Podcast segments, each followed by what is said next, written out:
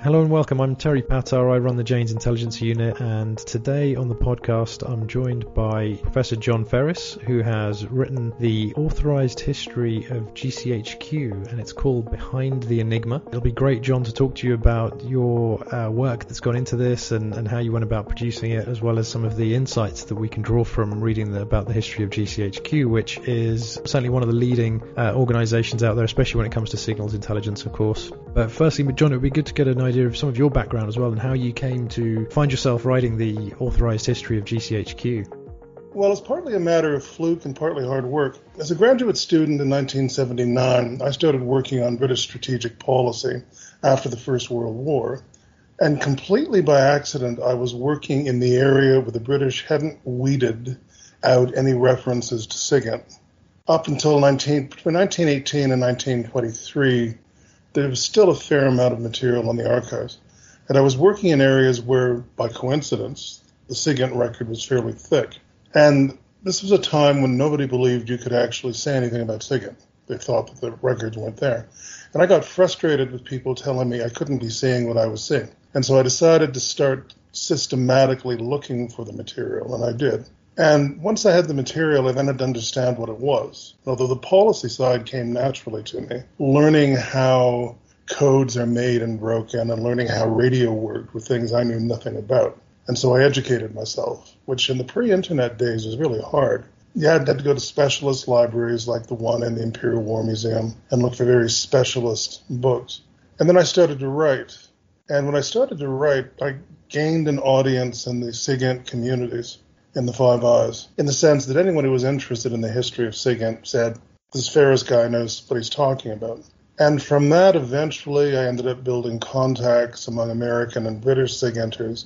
And finally, when GCHQ decided, oh, about eight years ago, that it was going to allow an authorized history to be written, I was, I think, the obvious candidate in technical terms. And since, as a Canadian, I'm from a Five Eyes country, that made it possible for Britain to allow me to write the history. If I'd been French or German, it would not have been possible. And you're currently based at the University of Calgary? Yes. Well, how much did writing the history of this sort of take you away from the, the day job, perhaps, or was it, you know, did it overlap? I guess because you've obviously written a lot in the past on intelligence issues, etc.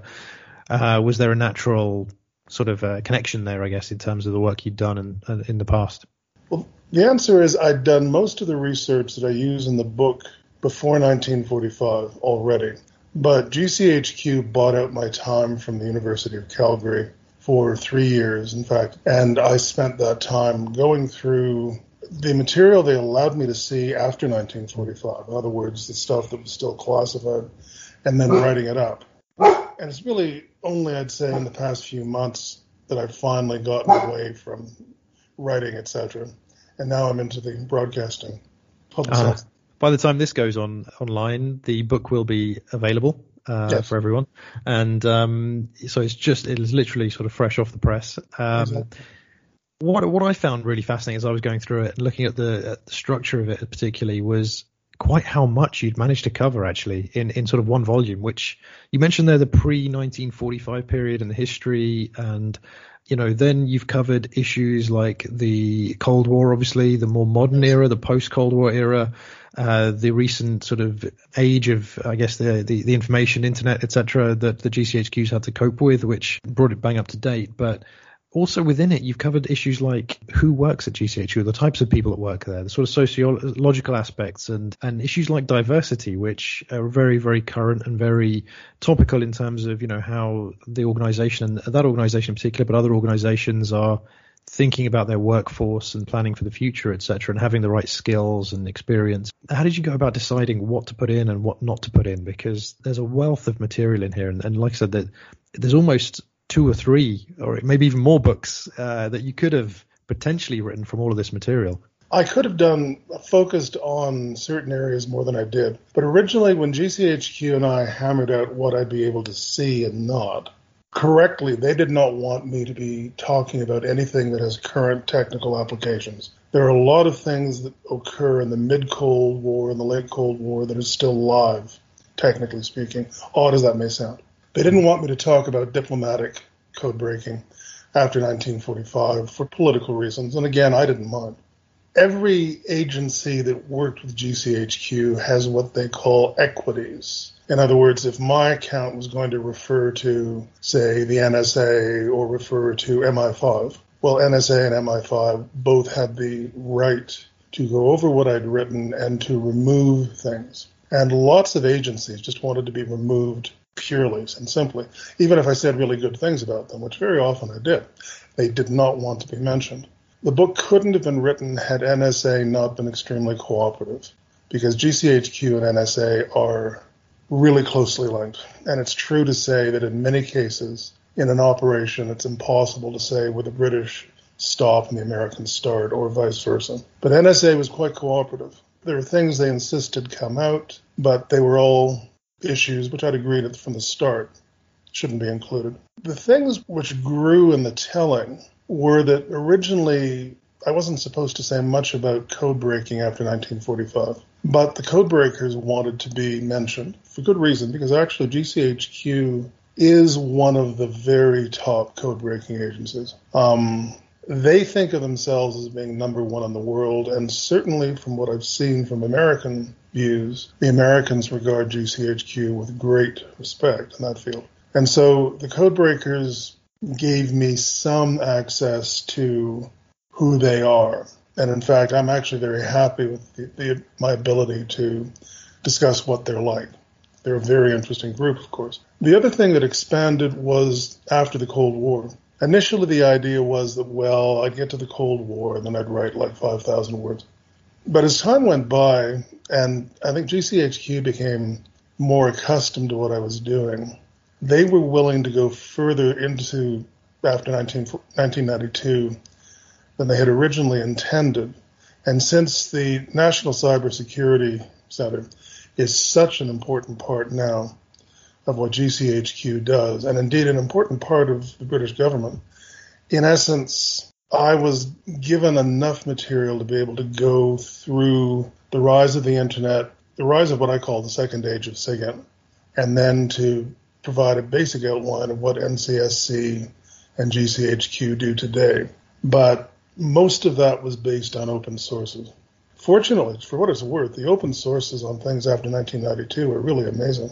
When I began in this profession, it was very difficult to find anything in open sources about SIGINT. Now, if you dig around, look at leaks, look at things that people have released officially, it's much easier now to tell the story of SIGINT in the past 20 years but it was for me, let's say in 1985, to tell the story of SIGINT in the First World War.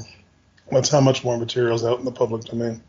What sort of, in some ways, kind of surprised me a little bit because I wasn't that familiar with the, certainly the pre 1945 history of, uh, you know, you touched upon code breaking there, and, and that's really how the capability, at least within the UK, started out. And um, what caught my eye, because you know the, our focus at Jane's is open source intelligence, and, and, the audience for this podcast is particularly interested in open source intelligence, which you t- you mentioned there in terms of post 1992. But even in the, you mentioned at one point early in the book in terms of the Victorian era, how there was a stage at which open source information became more valuable, and you started to see a lessened, uh, I guess, emphasis on on the sort of SIGINT, etc and it really struck me that that, had, that in some ways had a parallel to the modern era that we're currently going through, where we're yes. suddenly seeing this increase in value applied to open source information. Was that something that struck you as well? That you know you would you wanted to draw out in terms of some of the history of the organization?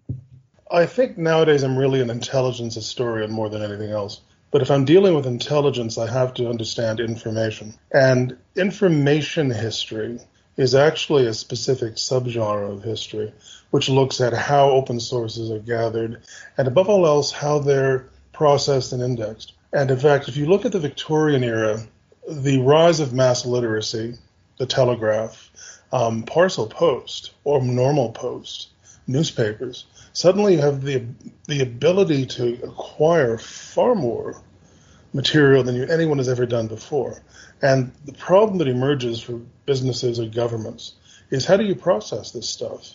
And one of the things that I've found working in, in my field is that military agencies and SIGINT agencies in particular are amazingly good at figuring out how to process huge amounts of information and winnow them down to a manageable size. So, in fact, you know, there's an, an argument that the, the telegraph is the Victorian internet, and I have a lot of sympathy for that. I think it's only in the past few years that the internet has really superseded the telegraph as a revolutionary factor in making information available to people. But there's no doubt that today, open source information offers far more material than it's ever done before. And knowing how to process it and make it available is more valuable than ever before. At the same moment, SIGINT is also more valuable than it's ever been before. So it's not as though the two sources are mutually exclusive. In fact, any rational government would combine both. Certainly, I think from what we what we do see, it needs resourcing and it needs for countries for countries like the UK to keep that capability going is vital. You know, it's, it's so much time and effort, and you see in the book, and especially the history and the development of GCHQ, uh, you know, how much has gone into it that um, and so how much can spin out of it as well. So you mentioned there in terms of managing information, which is something that in the past might have been limited in some ways to probably an audience like intelligence agencies, etc. But now those kinds of skills and capabilities apply to so many areas of life in terms of other sectors where if you've got that background or that experience in working out how to manage those large quantities of information, and it can be open source information, any kind of information really, um, it's such a valuable a valuable skill and understanding to have. So yeah, I think I think that's there's a lot to be taken out of understanding how these kinds of agencies have worked and operated.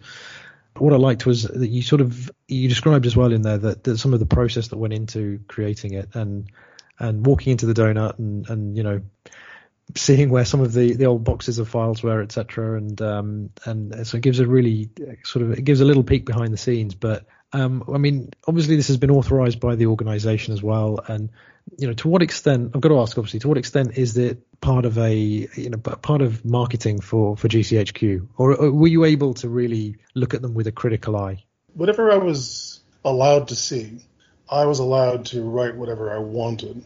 And GCHQ, in fact, made no effort to censor anything I had to say. On occasion, the people I worked with quite correctly would question my arguments and we would debate. And because I was on very good terms with them, very often I'd change my mind or, at least nuances would adjust what I'd said.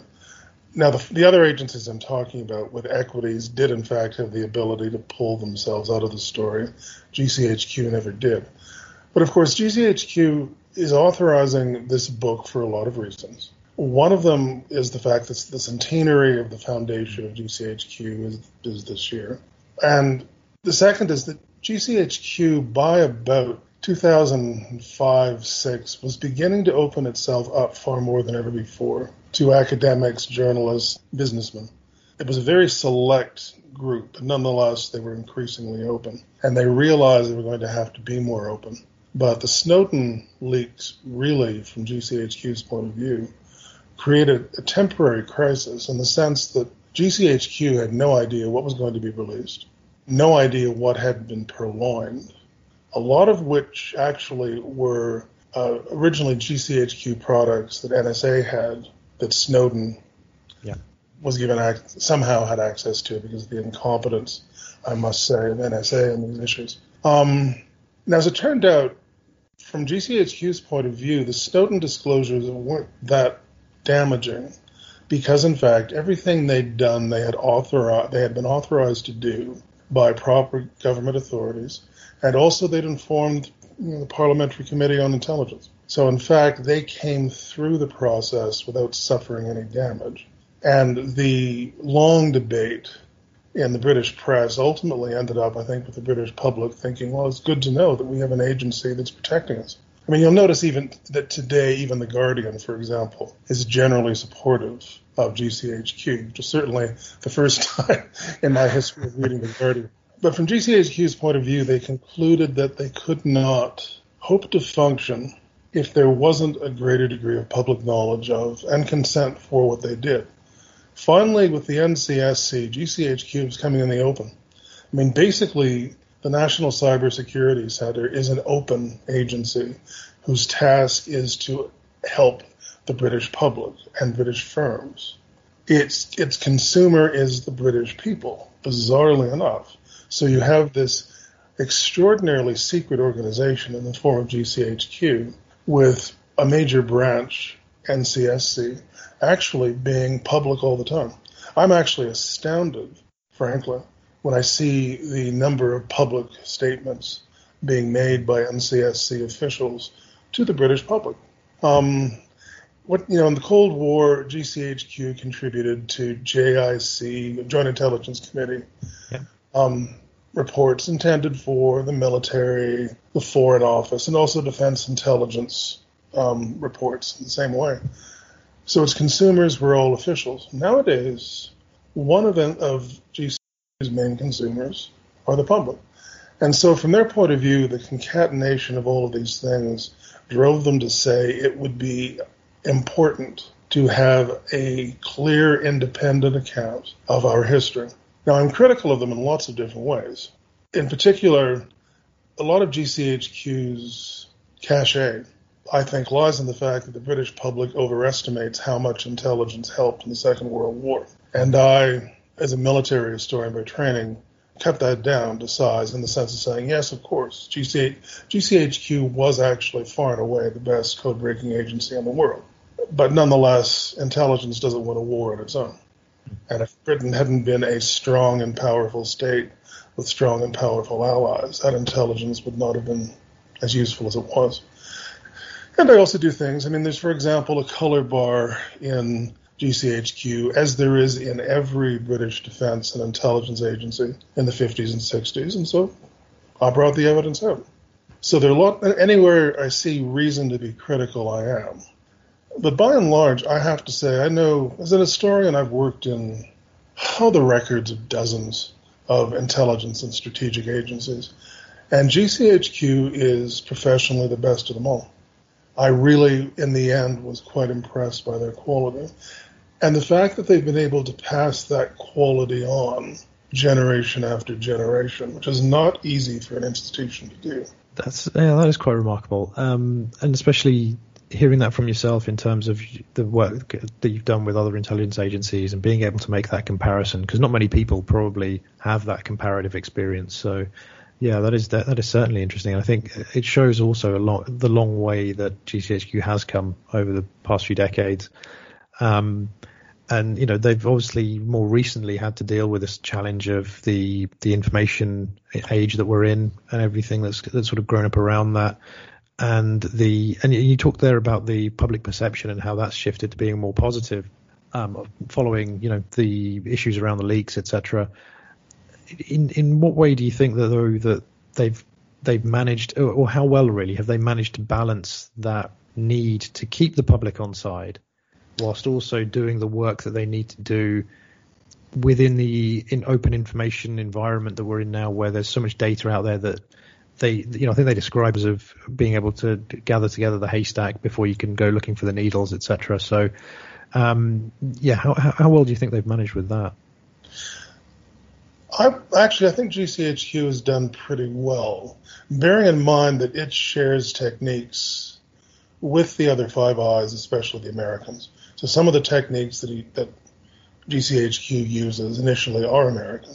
But actually, GCHQ, from what I can see, has maintained quite a significant position in terms of developing techniques to collect or, above all else, to manage the flow of, of information that you receive. I mean, the real dilemma is that there is so much material for SIGINT agency to intercept, which it can legitimately intercept, that you can't collect at all, period. Yep. Given the way the internet works, the old legal rules which define what material SIGINT, say GCHQ, could collect or couldn't collect don't, don't work any longer. In the Cold War, the theory was GCHQ did not collect communications from one British person to another unless there was a specific legal warrant and that would usually be executed by MI5 anyway. Um, but GCHQ was free to intercept any traffic outside of Britain, and what it normally did was focus on high frequency radio traffic used by the Warsaw Pact. That was like 70% of GCHQ's effort in the Cold War.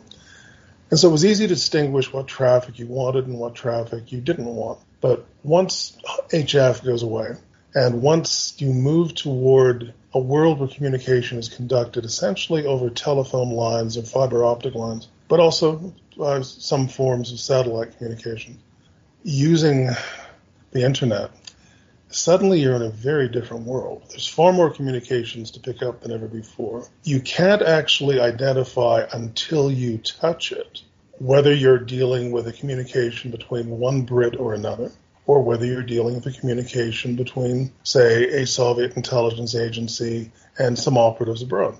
You literally can't know until you touch it. On top of that, there's so much material to collect, you can't actually process it.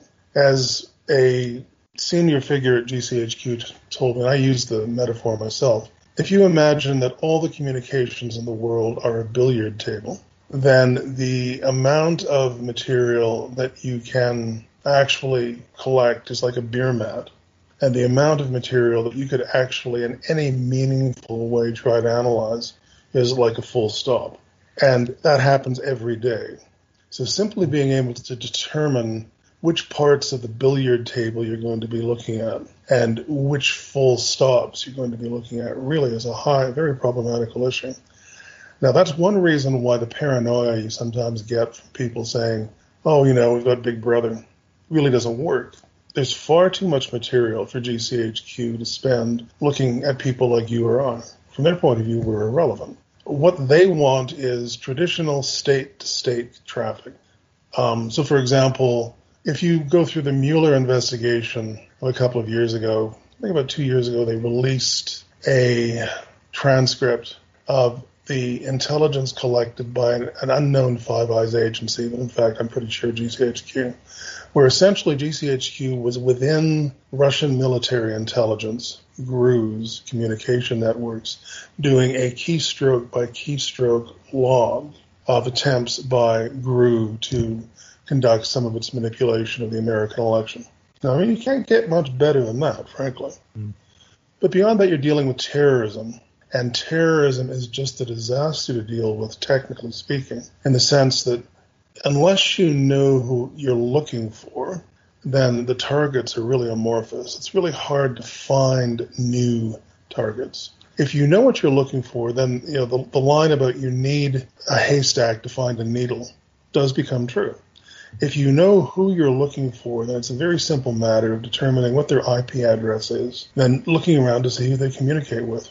And you can start to build a very sophisticated net of communications that can allow you very rapidly to reconstruct the milieu, I suppose you might use, of a given terrorist. But nonetheless, finding new threats is very hard to do. So there are lots of massive technical complexities, overwhelming amounts of material, and real problems in determining some of the targets you're going you're trying to find. And of course, when you're dealing with terrorism, any failure automatically has a terrible public result, not just in the fact that people die, but in the fact that people get frightened and hysterical. Yeah. And therefore, which is, which is what they're aiming to do. Well, of course, we're letting them win when that happens, unfortunately. Mm. And in terms of what you described there, the the processes that they've had to adapt to, to what extent have they also had to adapt to a new type of competitor? Because as there's more information available, the barrier to, it strikes me that the barrier to entry for SIGINT is, is, is that much lower. And you talked about yeah the NCSC and how they um there to protect the British public, the UK public, and um, that strikes me as being in certainly the recent history of GCHQ one of the biggest developments in terms of coming out into the public and actually taking on that role. And is that has that really been driven by the level of competition that's out there now and the, and the level of threat, I suppose, that they're having to deal with? Well, SIGINT agencies mirror their targets, by which I mean you have, in order to attack your target, you have to be like your target. And so GCHQ in the Cold War was highly militarized because its target was Warsaw Pact military, period highly compartmentalized. You had all of these little offices that didn't need to communicate directly with each other, a very Byzantine structure, which nonetheless produced the product very well. Um, once you're dealing with our current environment where you still have old military targets, but you also have lots of diplomatic targets, which you always did, but you now have this new target of cyber criminals, cyber intelligence, and terrorists then you have to become a different organization. And one of the dilemmas, as you say, the entry cost for SIGINT is now very, very low. My own guess, and this is purely my guess, is that there are millions of entities in the world that can conduct some form of SIGINT. I mean, basically, each one of us is a target for SIGINT as an individual. Any cyber criminal who's doing phishing is in a way involved in a form of SIGINT. and cyber criminals are the real problem for most of us, frankly.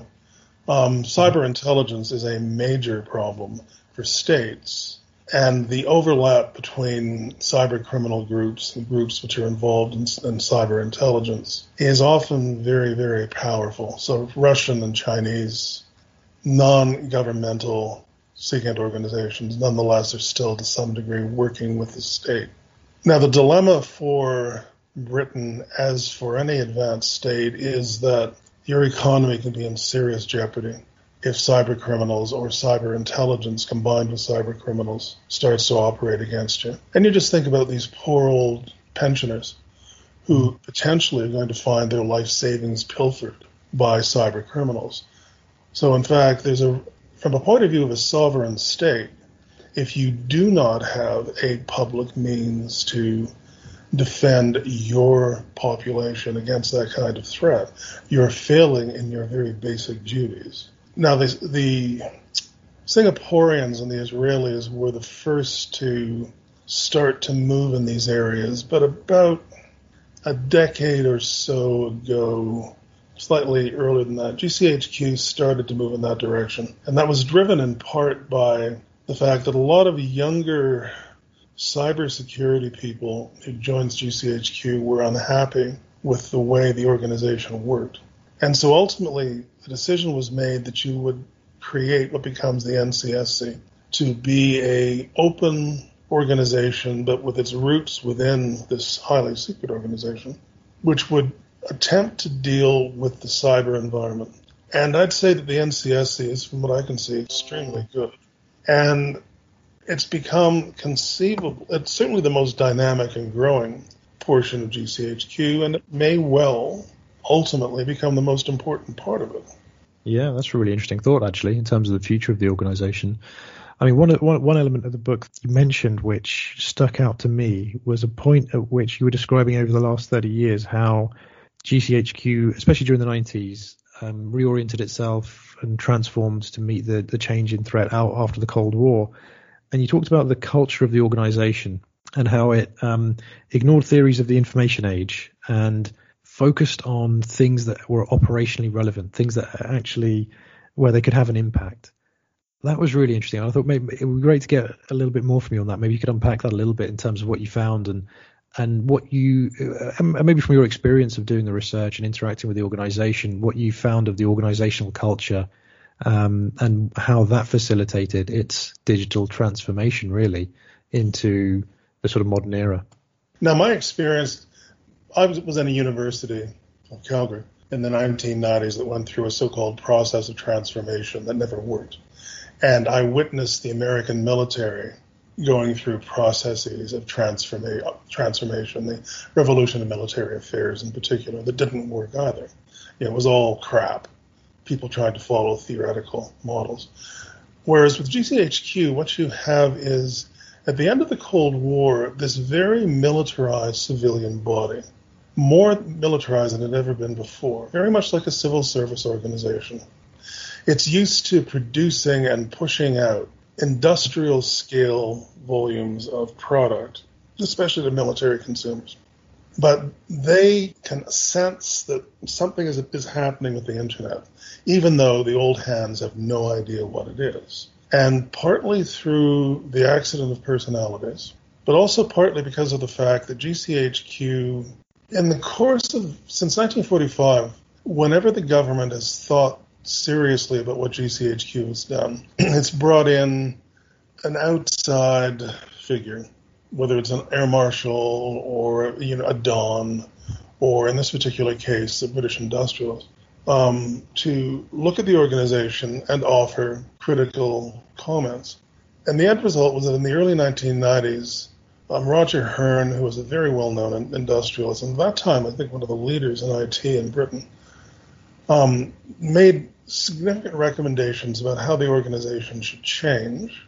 Whitehall was willing to go along with it, and even more important, Whitehall was willing not to take a peace dividend from GCHQ. It takes a big peace dividend from every other defense organization, but most of what happens with GCHQ's budget works in its favor. And essentially, the organization is told to change, and it changes through the internal processes which were always there. Um, consensual decision making, long, long discussions about what should happen. These are bright people. GCHQ can turn on a dime, and one of the things that strikes me historically is that if a crisis happens, GCHQ responds immediately, much faster than any other organization I have ever dealt with. But on the other hand, if they don't have a crisis, they can end up spending a huge amount of time uh, debating about how many angels there are on the head of a pin. But in this particular case, GCHQ people were willing to be transformed. Their leadership was willing to transform them, and in which outside managers essentially ultimately took the top third of GCHQ personnel through a what you might call a consciousness changing process where they had to meet each other, where they had to talk about what they did, where they had to consider why they did what they did, when they've had to think critically about what kind of people they were. So, you know, the Meyer-Briggs formula, formula, which is often used to, you know, differentiate people into different sorts of patterns, was applied to each one of them. They all had to think about it. And although you can argue that Meyer-Briggs is arbitrary, nonetheless, it does make you think.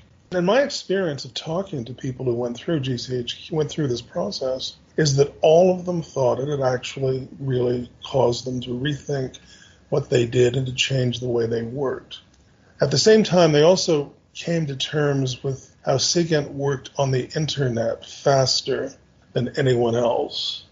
So they were the first SIGINT agency to really come to terms with how the internet worked. NSA was slower, although when NSA started, trust me, NSA is an extremely fast moving organization when it decides to do things.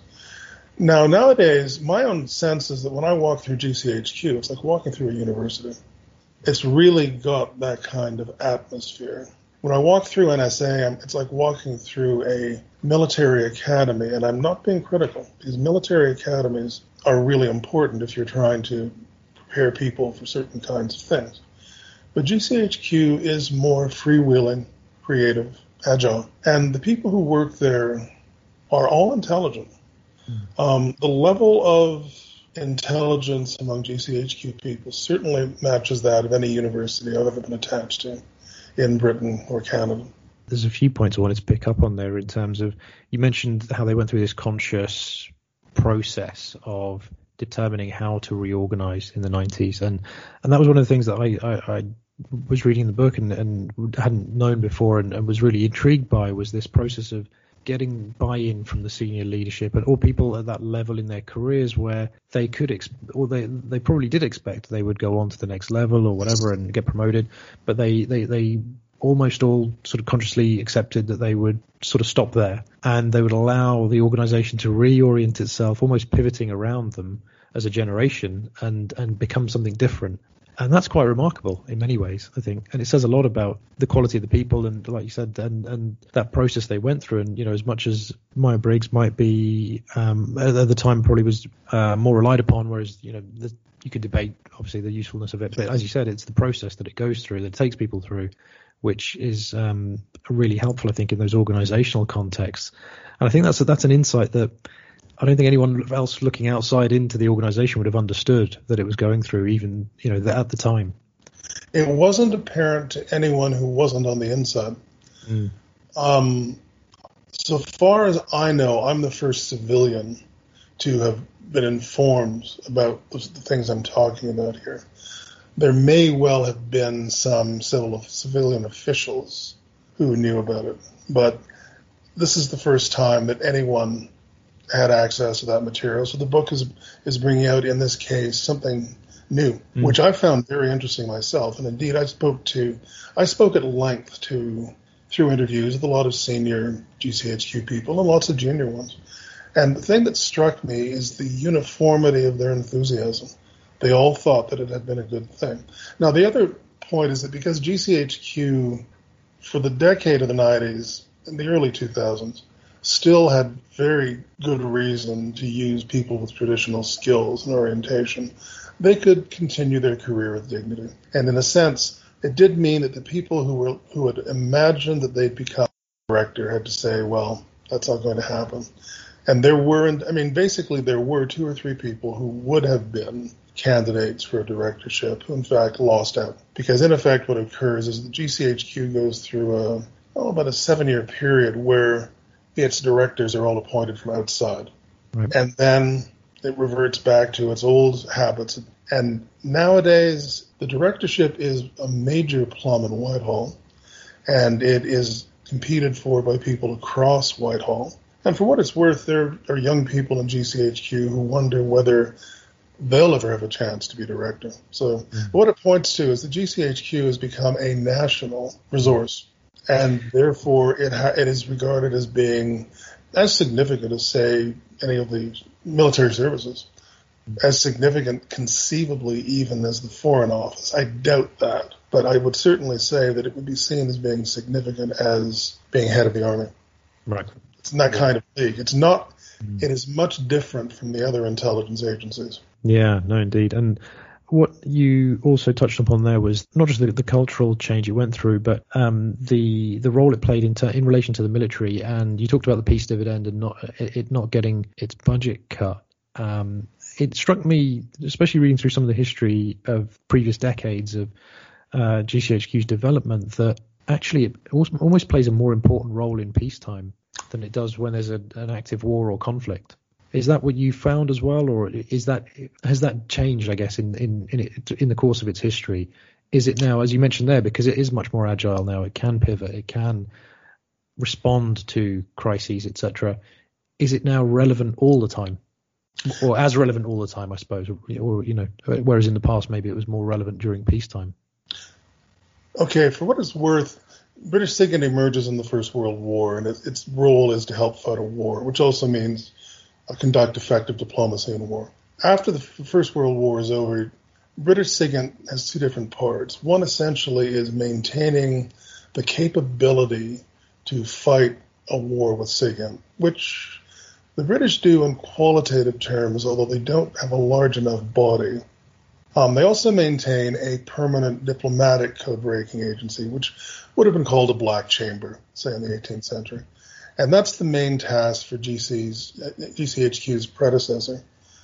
And on a daily basis, communications intelligence really helps diplomacy.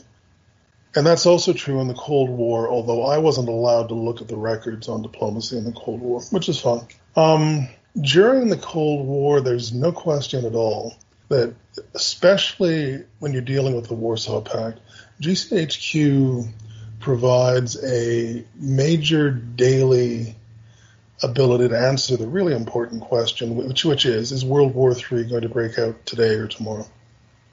And essentially what GCHQ can do, along with NSA, and for that matter, along with all of the Five Eyes, is to monitor the other side and say things are normal. Um, it provides a real sense of security that you know what isn't going to happen in the short term that also you can respond effectively to crises. And when wars occur, as they do for Britain during the withdrawal from empire all the way to the Falklands, SIGINT is very helpful. In fact, I, my argument is that without SIGINT, the British would not have won the Falklands conflict, period. I was astonished when I went through the records, and I'm a military historian.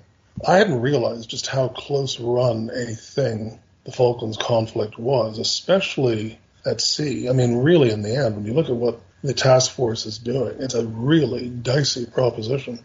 And without SIGINT, it wouldn't have been possible. SIGINT is as, is as valuable in the Falklands conflict as it was at any time in the Second World War. And when you get to today, there's no question that British diplomacy is backed constantly by SIGINT. It's kept hidden, of course, and it should be, but it's there in very big proportions. The new thing is that there is now an active level of state to state threat or society to society threat in terms of the cyber struggle, whether it's cyber criminals or other states.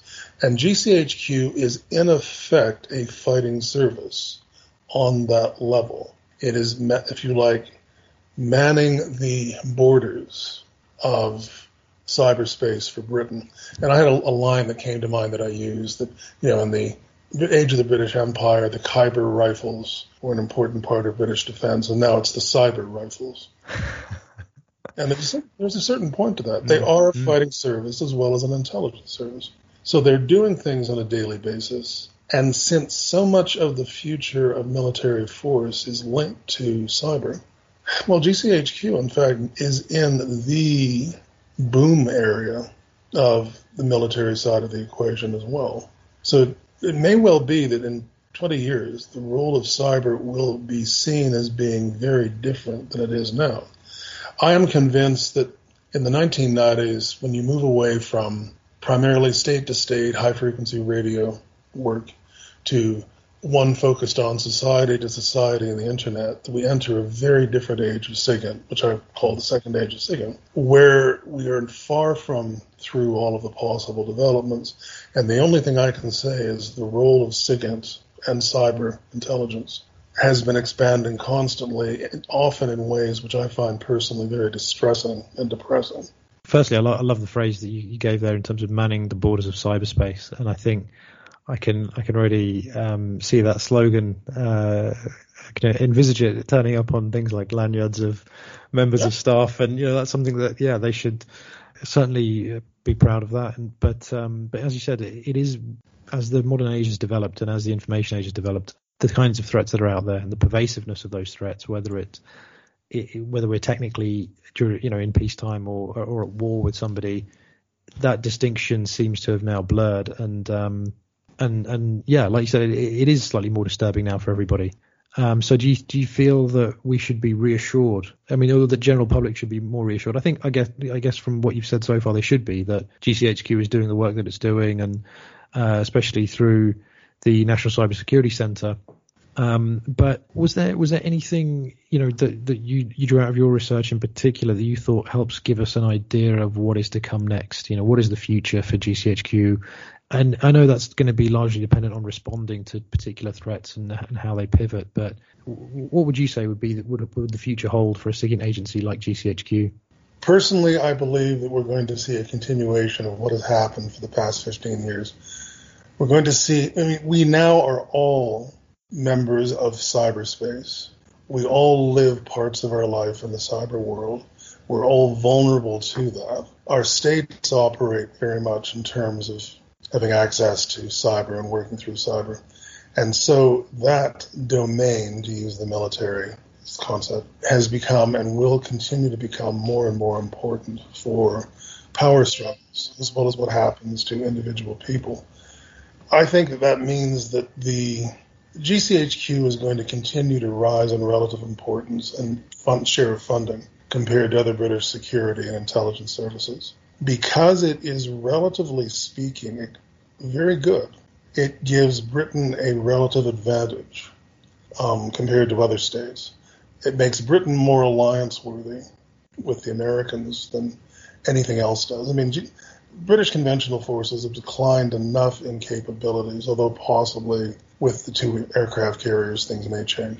Um, it's declined enough in capabilities in the past decade that GCHQ is the one part of British strategic resources, which really does offer a great deal to the Americans. If you can envisage the Five Eyes as being a, a collective whole, my sense is that Britain essentially handles the Russians and the Americans essentially handle the Chinese. And from the point of view of the Americans, knowing that you have an able partner who can protect that important portion of your security is a comforting thought if GCHQ were suddenly to collapse, the Americans would actually find it very hard in any period less than a decade to make up for what was lost.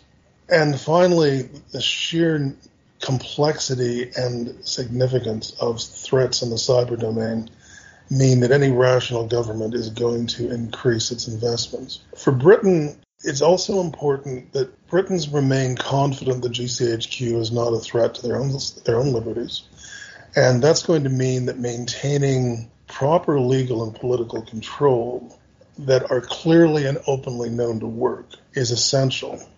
For what it's worth, my own sense is that it has worked. I would say that I've have not found any instances in my 30 years of work where British SIGINT has been used to conduct what I would be regarded as illegal activities against British civilians, citizens. But you have to keep that sense of trust alive in order for the organization to function effectively. But in fact, to my astonishment, through NCSC, um, it seems to me that the British have gone a long way toward solving that problem and maintaining that level of trust and competence. One one thing I wanted to ask about was how, to what extent that trust or the reputation of the organisation was damaged by the Snowden leaks, and and also on on the sort of flip side of that, whether you found any of that leaked information at all useful in writing the book. I read it, but I, I, they didn't want me to refer to it. Yeah. And in fact, it was far too detailed for me to bring in. Mm-hmm. So it shaped my general story. And I might at some future time uh, write something from it. The agency was frightened that it was going to suffer as a result of Snowden, just as NSA did.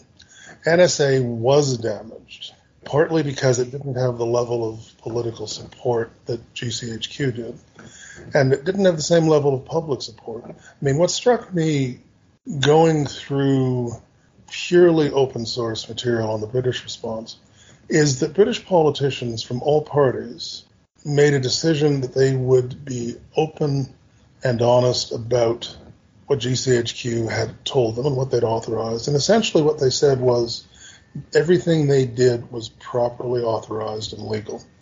There were a number of open public investigations done by very credible independent groups, which had in some cases extraordinary access to GCHQ material, which confirmed that GCHQ behaved legally and its work was essential to national security and saving British lives against terror. And finally, there's no question that you know the public groups that wanted to really damage SIGINT, which in many cases were pursuing what I call unilateral digital disarmament, um, lost. They know they lost. If you read the left wing critics of SIGINT over the past five years, you can see real recognition on their part that they failed to convince the British public. And indeed, from what I can see, and this is confirmed by polling, um, GCHQ has a very high level of trust and respect from the British population. In a sense, the British people look back at the Second World War and say, well, Bletchley saved us then. Um, we confront a world filled with dangers, and we should be grateful that we've got people manning the borders whom we can trust. And so, in the end, yes, it came through a very trying time that frightened it.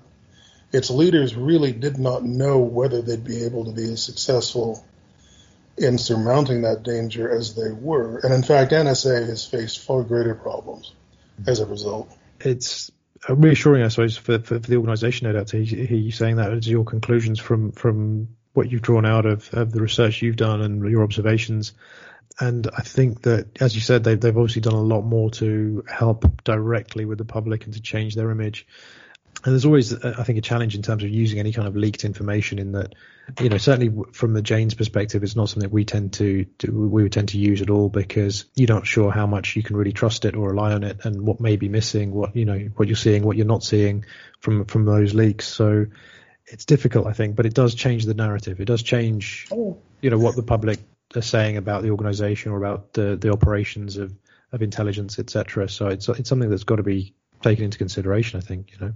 Well, and, I'm speaking personally. I'd say that it's a disaster for the Five Eyes that Snowden leaked what he leaked. The only people who gained were the Russians, the Chinese, and cyber criminals and cyber terrorists. But since the material was released, of course, I read everything I could possibly read in it. Mm-hmm. And what it simply goes to show is how cyber intelligence works in the decade before 2013. And what it goes to show is just how good NSA and GCHQ and other members of the Five Eyes were at what they did. They're actually very, very professional. I'm quite impressed.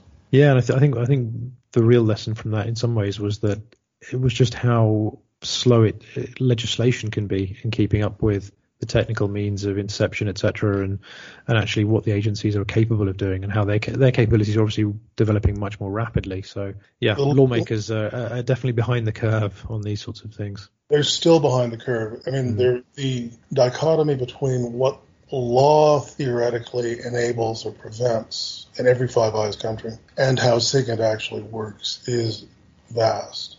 And so when I said earlier that GCHQ didn't break any laws, that's partly because the laws didn't really fit. Yeah. Yeah. But nonetheless, mm-hmm. there's no mm-hmm. there is no example I know of where GCHQ can be shown to have done something which we would regard as intrinsically illegal. Yeah. Yeah. To change tack slightly, um, I wanted to also ask, you know, you talked about the, the culture of the organization and how it developed and responded to different threats and, and the agility of the organization how much of that do you think is actually down to its location and the sort of distance it's had from the rest of Whitehall or the, the other government agencies, etc., geographically, um, and, and, maybe you know how's that shaped its independence, perhaps? It's always been a very isolated organization, and governments have been willing to tolerate its isolation and eccentricity. Being based in Cheltenham essentially meant that they were on their own, and be, they became a very Cheltonian institution. A very large portion of the recruits were local school leavers from Gloucestershire. Um, but yes, it meant that they could do things as they wished. Very rarely they're made to change the way they operate to suit other organizations. But from what I can see, they are more autonomous than any other organization in the security and intelligence business in Britain. NSA has a lot of the same independence. Um, Fort Meade is only like 20 miles from central DC, but to get there you have to spend like an hour on the Beltway. Right. And so whereas politicians will, will go to CIA in five minutes, you really have to set, set aside a day to go to NSA, and the end result is that not that many people do it. So weirdly enough, people in Meade and Cheltenham have much more in common with each other than they do with their own governments in some ways. Uh, it's been a fascinating discussion, John. I really want to say thanks for, for coming onto the podcast. Um, the, the book has been fascinating to, for me to read through, and you know I've learned a lot from from this. And it, it was interesting for me picking out not just the, the elements of history or the the uh, what's what's probably a little bit more in the public eye in terms of the types of threats that GCHQ has dealt with, but the things behind the scenes, you know, that we talked about, how they how they've adapted to the information age, how they've um, gone through that organizational transformation, but also the importance of open source intelligence, open source information throughout its history, actually, not just recently, but going back, you know, much further to the early years of, of SIGINT for for the uh, UK. So yeah, thanks so much for that. Great, thanks very much. All right, thank you, John.